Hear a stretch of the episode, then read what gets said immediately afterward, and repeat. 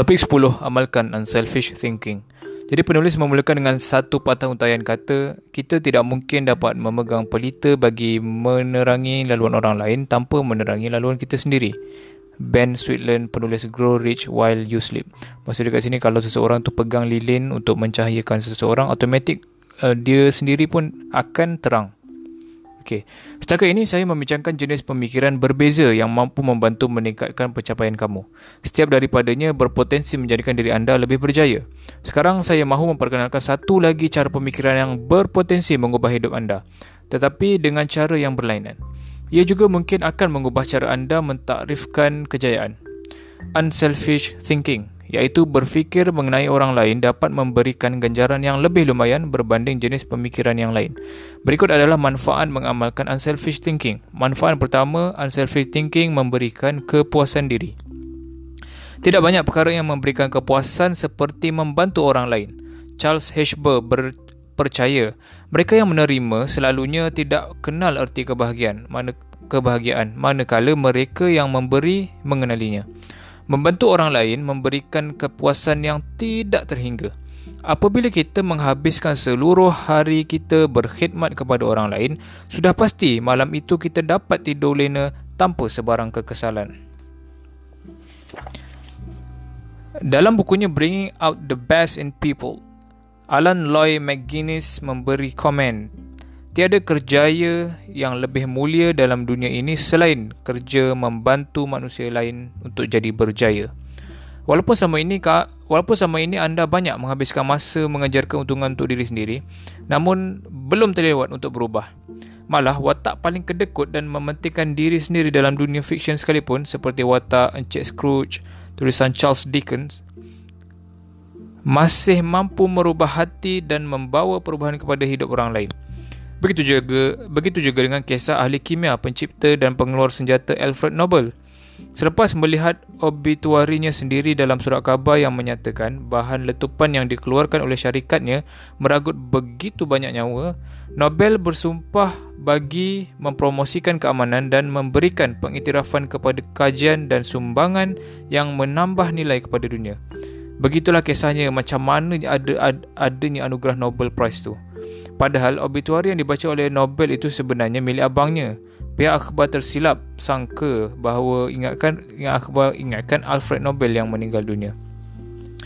Manfaat yang kedua adalah unselfish thinking memperkayakan hidup orang lain. Pada tahun 1904, Bessie Anderson Stanley menulis takrif kejayaan berikut dalam majalah Brown Book.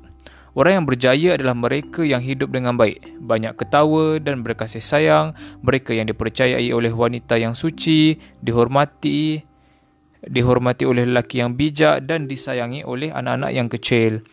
Orang yang berjaya mengenal pasti sumbangan Orang yang berjaya mengenal pasti sumbangannya dan memenuhinya, dia meninggalkan dunia ini dalam keadaan lebih baik daripada ketika dia dilahirkan. Tak kira sama ada melalui pokok bunga yang tumbuh lebih mekar, sebuah sajak yang menyayat hati ataupun satu jiwa yang diselamatkan. Orang yang berjaya tidak pernah lupa menikmati dan menghargai keindahan dunia dan sentiasa mencari kebaikan dalam diri orang lain serta memberikan usaha yang terbaik kepada yang terbaik untuk orang lain. Hidup orang berjaya itu mencetus inspirasi dan manakala kematiannya pula akan dikenang-kenang. Apabila kita berusaha dan bersusah payah memberikan sumbangan kepada orang lain, barulah sebenarnya kita benar-benar hidup.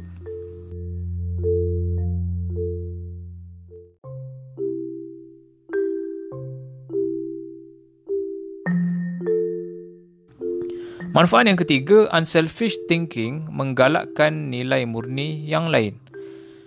Apabila kita melihat kanak-kanak berumur 4 tahun yang tamak ataupun mementingkan diri sendiri, kita tidak berapa kisah dan mungkin juga merasakan sikapnya ala comelnya.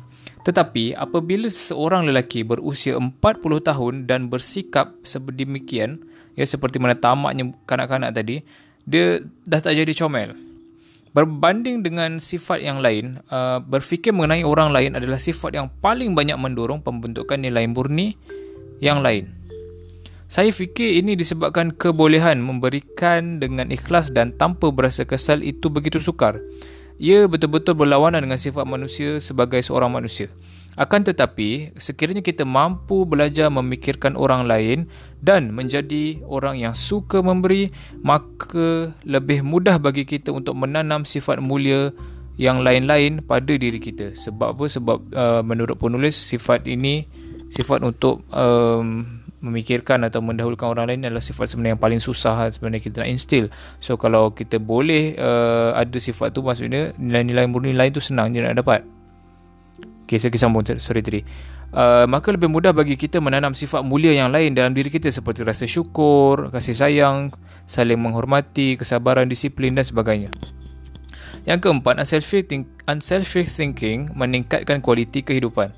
Semangat memberi yang terbit daripada pemikiran yang tidak mementingkan diri sendiri membuat kita lebih menghargai menghargai kehidupan dan memahami nilai yang kita pegang dengan lebih mendalam. Melihat sendiri mereka yang memerlukan dan memberi bagi memenuhi keperluan mereka menunjukkan kepada kita perspektif yang berbeza mengenai banyak perkara. Ia meningkatkan kualiti kehidupan bukan sahaja kepada yang memberi tetapi juga kepada yang menerima. Sebab itulah saya percaya bahawasanya tiada hidup yang lebih kosong berbanding kehidupan yang bagi berbanding kehidupan mereka yang mementingkan diri sendiri dan tiada hidup yang lebih bermakna berbanding kehidupan mereka yang tidak mementingkan diri sendiri. Sekiranya mahu memperbaiki kehidupan anda, fokuskan untuk membantu orang lain. Yang kelima, unselfish, unselfish thinking menjadikan anda sebahagian daripada sebuah perkara yang lebih besar. Syarikat farmaceutical Global Merck and Company selama ini tidak sekadar syarikatnya tidak sekadar syarikat yang mengeluarkan produk dan membuat untung semata-mata. Matlamat utama syarikat mereka ini sebenarnya adalah untuk berkhidmat kepada manusia. Pada pertengahan tahun 1980-an, syarikat itu mengkaji sebuah ubat bagi merawat penyakit river blindness iaitu penyakit yang berjangkit dan menyebabkan berjuta-juta manusia menjadi buta, terutamanya dalam uh, di negara-negara yang membangun. Walaupun ubat itu produk yang sangat baik, tetapi pelanggan sasaran tidak mampu membelinya kiranya mahal. Oleh yang demikian, apakah yang dilakukan oleh syarikat Merck uh, oleh syarikat ni syarikat ini telah menghasilkan ubat itu dan pada tahun 1987 dia mereka mengumumkan yang ubat itu diedarkan secara percuma kepada sesiapa sahaja yang perlukan. Jadi sehingga tahun 1958 syarikat Merck uh, syarikat ini mengedarkan lebih 250 juta pil ubat secara percuma Pengasas syarikat ni Josh W. Merck berkata, kami sentiasa mengingin kami sentiasa mengingatkan diri kami yang ubat itu adalah bagi membantu manusia, bukannya untuk cari untung semata-mata. Keuntungan akan datang dengan sendirinya dan sekiranya kami tidak lupa akan prinsip ini, kami tidak akan rugi. Pengajarannya mudah saja. Daripada kita bersusah payah berusaha menjadi orang yang besar, orang yang hebat, lebih baik kita menjadi sebahagian daripada perkara yang lebih besar dan hebat daripada hanya mencari kehebatan ataupun hanya ingin sekadar menonjolkan kehebatan diri sendiri. Yang keenam, unselfish, unselfish thinking meninggalkan legasi. Jack Bolosek, Presiden dan CEO syarikat True North Communications berkata, belajar cari wang dan pulangkan kembali. Ini adalah tiga fasa dalam kehidupan kita. Fasa pertama iaitu fasa patut uh, sorry fasa pertama patut didedikasikan kepada pendidikan kita. Itu fasa pertama. Fasa kedua bagi membina kerjaya dan mencari nafkah. Jadi fasa kedua membina kerjaya dan mencari nafkah. Dan fasa terakhir adalah kita patut mendedikasikan kepada memberikan kembali kepada orang lain. Jadi fasa ketiga adalah untuk memberi kembali kepada orang lain Setiap fasa itu seperti persediaan bagi fasa yang seterusnya. Sekiranya kamu berjaya, kamu boleh meninggalkan warisan kepada orang yang kamu sayang dan mungkin juga orang lain. Namun begitu sekiranya kamu mahu melakukan lebih daripada itu dan mahu mencipta sebuah legasi, kamu perlu meninggalkan warisan dalam diri orang yang kamu sayangi dan individu lain. Hanya apabila kita memikirkan dan sanggup melabur dalam orang lain, kita mendapat peluang mencipta legasi yang kekal berpanjangan.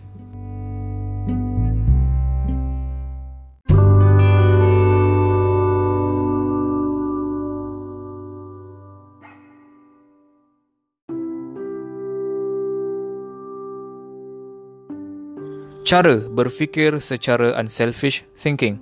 Kebanyakan orang sedar mengenai kehebatan unselfish thinking ini dan mungkin ramai juga yang sebenarnya mengidam-idamkan kebolehan ini. Namun begitu, kebanyakan orang tak tahu bagaimana mahu mengubah pemikiran mereka. Bagi membentuk kebolehan berfikir mengenai selain hanya untuk diri kita sendiri saja, saya cadangkan kamu ikuti langkah-langkah yang berikut. Yang pertama, cara berfikir secara unselfish thinking ini menurut penulis adalah dahulukan orang lain.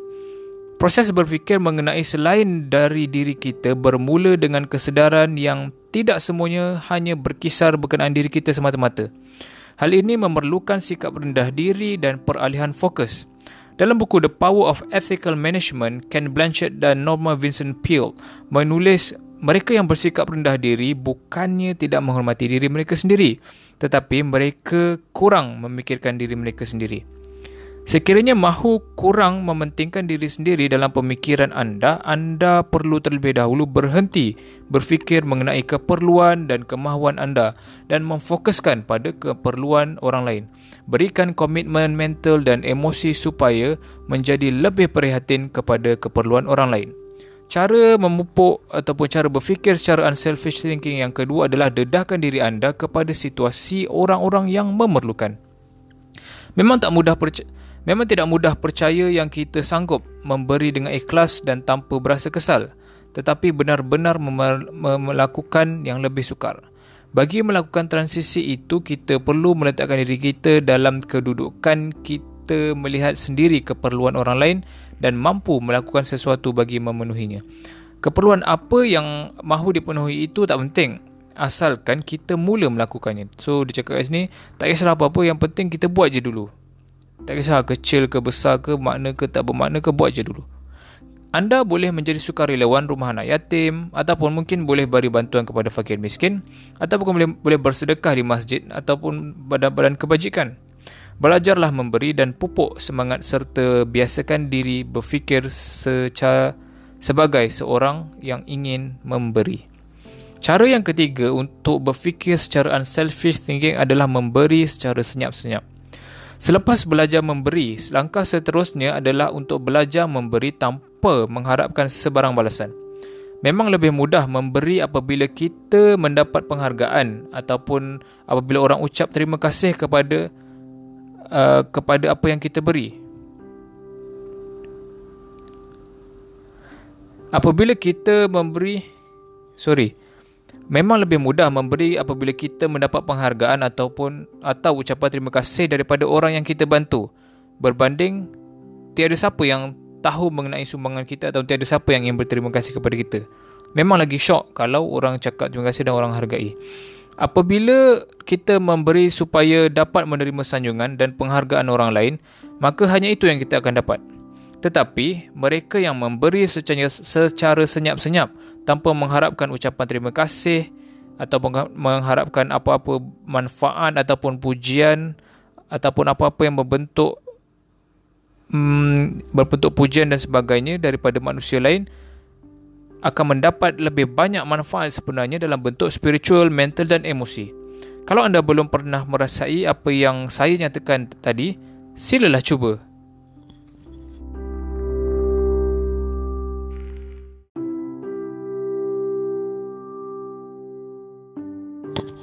Cara berfikir secara unselfish thinking yang keempat melabur dalam diri orang lain. Tahap tertinggi sel- tahap tertinggi unselfish thinking adalah apabila kita meluangkan masa kita bersama dengan orang lain untuk tujuan pembangunan peribadi mereka ataupun kesejahteraannya semata-mata. Apabila sudah berkeluarga, kamu pasti faham apa yang saya maksudkan. Apakah yang suka diterima oleh suami ataupun isteri kita? Wang di bank ataupun masa yang diluangkan bersama dengan kita. Apakah anak-anak kecil kita berasa lebih seronok apabila menerima sesuatu daripada kita? Hadiah mainan baru ataupun lebih seronok apabila mereka mendapat perhatian kita? Mereka yang menyayangi mereka yang menyayangi kita lebih rela mendapat masa kita berbanding apa sahaja benda yang boleh kita belikan ataupun boleh kita berikan kepada mereka. Sekiranya mahu menjadi orang yang melabur dalam diri orang lain, kita perlu mula berfikir mengenai orang lain dan perjalanan yang sedang dilalui oleh mereka supaya dapat memikirkan cara bagi berkolaborasi bagi berkolaborasi dengan mereka. Setiap perhubungan setiap perhubungan itu adalah seperti perkongsian yang tercipta untuk manfaat bersama. Dalam setiap perhubungan, cuba fikirkan bagaimana anda dapat melabur dalam diri rakan kongsi anda itu supaya menjadi situasi win-win. Di bawah adalah kesudahan kebanyakan perhubungan. Saya saya menang, kamu kalah. Saya menang sekali sahaja. Kamu menang, saya kalah. Kamu menang sekali sahaja. Kita berdua menang. Kita sama-sama menang lagi berkali-kali kita berdua kalah. Setakat tu sahajalah hubungan kita. Perhubungan yang terbaik adalah apabila kita win-win ataupun kita menang-menang. Namun begitu, mengapa pula lebih ramai yang tidak bersikap begitu dalam perhubungan mereka? Semata-mata kerana kebanyakan orang mahu memastikan yang mereka menang. Sebaliknya, orang yang memikirkan selain daripada diri mereka sendiri akan cuba memastikan rakannya itu menang dahulu. Itulah yang membezakan segalanya. Cara yang kelima adalah dengan cara sentiasa semak semula motif anda. Francois de la Rochefort pernah berkata apa yang dianggap sifat murah hati itu selalunya hanya cita-cita peribadi yang disembunyikan dengan melepaskan keperluan kecil supaya mampu mendapat kemenangan besar. Perkara paling ke- Perkara paling sukar bagi kebanyakan orang sebenarnya adalah melawan kecenderungan semula jadinya untuk mendahulukan dirinya sendiri. Sebab itulah penting bagi kita sentiasa semak semula motif kita, muhasabah diri kita supaya tidak kembali menjadi orang yang mementingkan diri sendiri. Bagaimanakah caranya men- uh, menyemak motif diri kita ini? Ikut model pencipta Benjamin Franklin. Setiap hari, se- setiap hari beliau bertanyakan dua soalan kepada dirinya sendiri. Apabila bangun tidur, beliau bertanya kepada dirinya sendiri, sendiri soalan ini. Apakah kebaikan yang saya mahu lakukan pada hari ini? Sebelum masuk tidur pula, beliau akan bertanya kepada dirinya, apakah kebaikan yang sudah saya lakukan pada hari ini? Kalau anda dapat menjawab kedua-dua soalan ini dengan ikhlas dan integriti, anda pasti akan dapat mengenal pasti motif diri sendiri. Penutup bagi topik ini, berkorban tidak kira bangsa.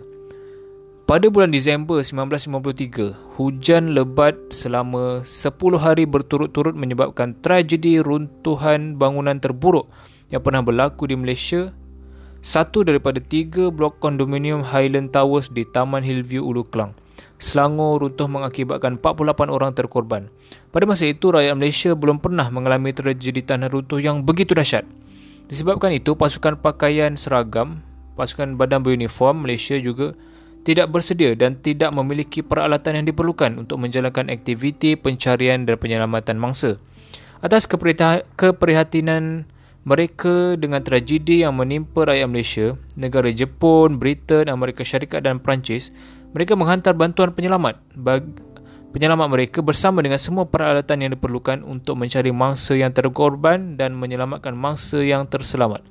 Walaupun hanya dua orang mangsa yang berjaya diselamatkan, namun keprihatinan dan pengorbanan badan beruniform luar negara yang sanggup membantu itu masih segar diingatan para waris mangsa yang terkorban dan rakyat Malaysia secara umumnya.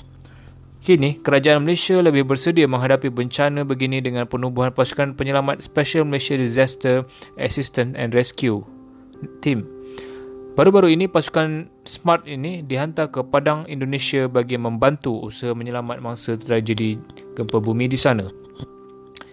Pendidik Amerika Horace Mann pernah berkata malu sekiranya kita mati sebelum memberikan apa-apa kemenangan kepada dunia.